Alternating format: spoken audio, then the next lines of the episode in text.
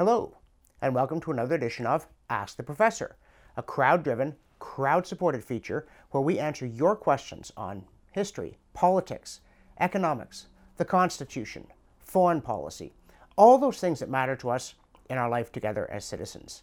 And today's question comes from Derek, and he says when you talk about the Constitution, you need to discuss common law and the British North America Act and also international covenants. And that's a very important point. But to some extent, Derek, I have to plead not guilty because I have by no means ignored these things.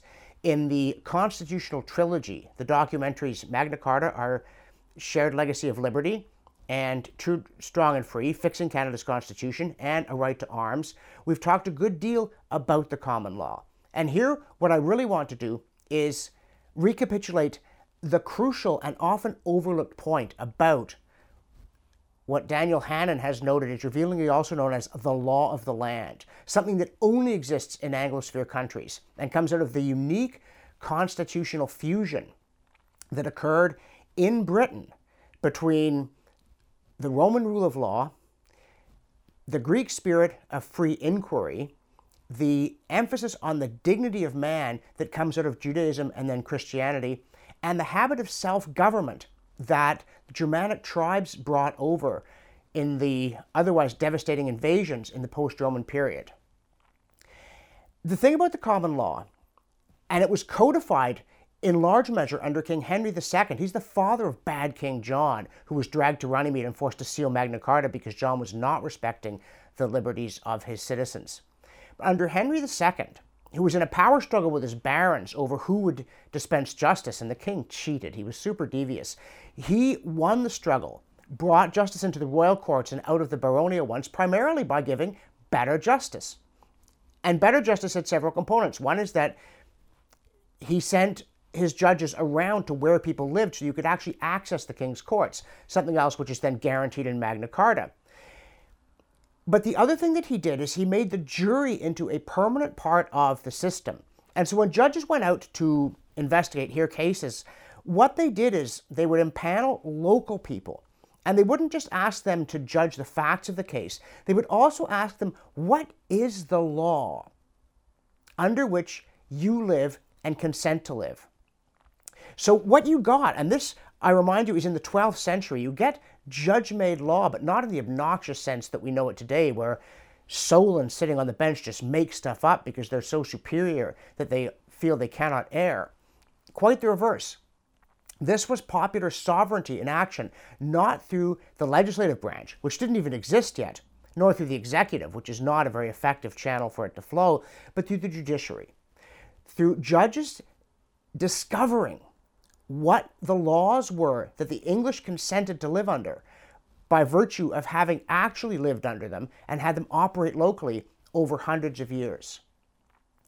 And so when parliaments do come along, and they come along after Magna Carta, you know, the first really recognized parliaments, the one summoned by Simon de Montfort in 1265, the reason that not just the nobles and the clergy, but also the commoners are meeting in a national council isn't to make policy. It's not to decide what the law should be. It's to make sure that the law that exists is respected, what was laid down in Magna Carta and elsewhere.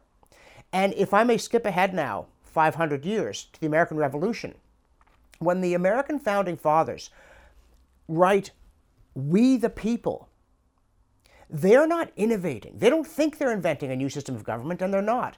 What they're doing is trying to ensure that they will continue to enjoy the blessings of liberty that they have received from Britain based on the fact that the English made their own laws. When we think about the English speaking people making their own laws, of course, we think about Parliament. And that's primarily how it's been done for a very long time.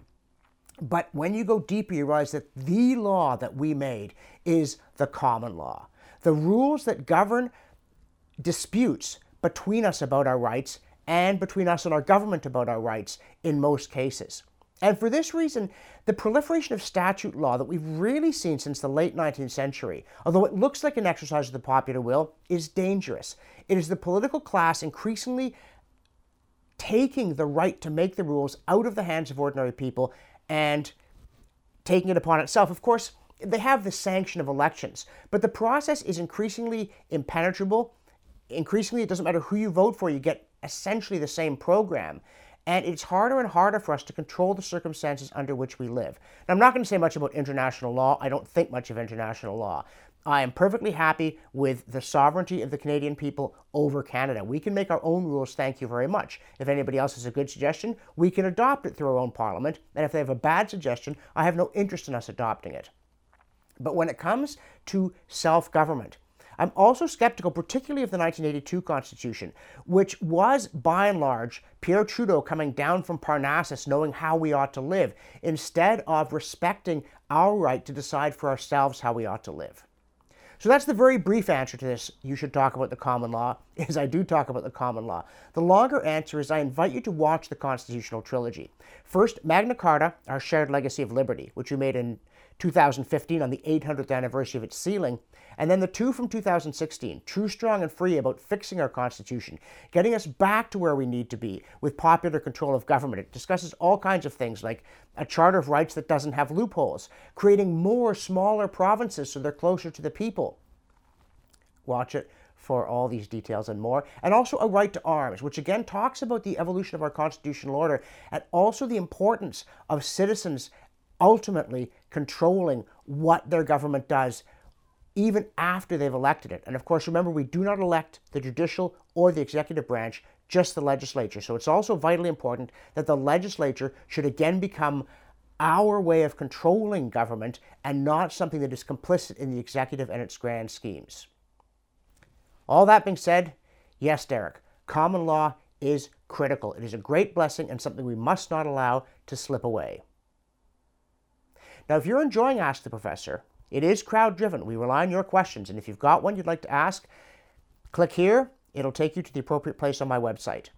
And if you think the feature ought to continue, along with my other work, and you're not already a backer, click here and make a monthly pledge as little as $3, as much as you think it's worth and you can afford to sustain this because I am essentially crowd funded in all that I do.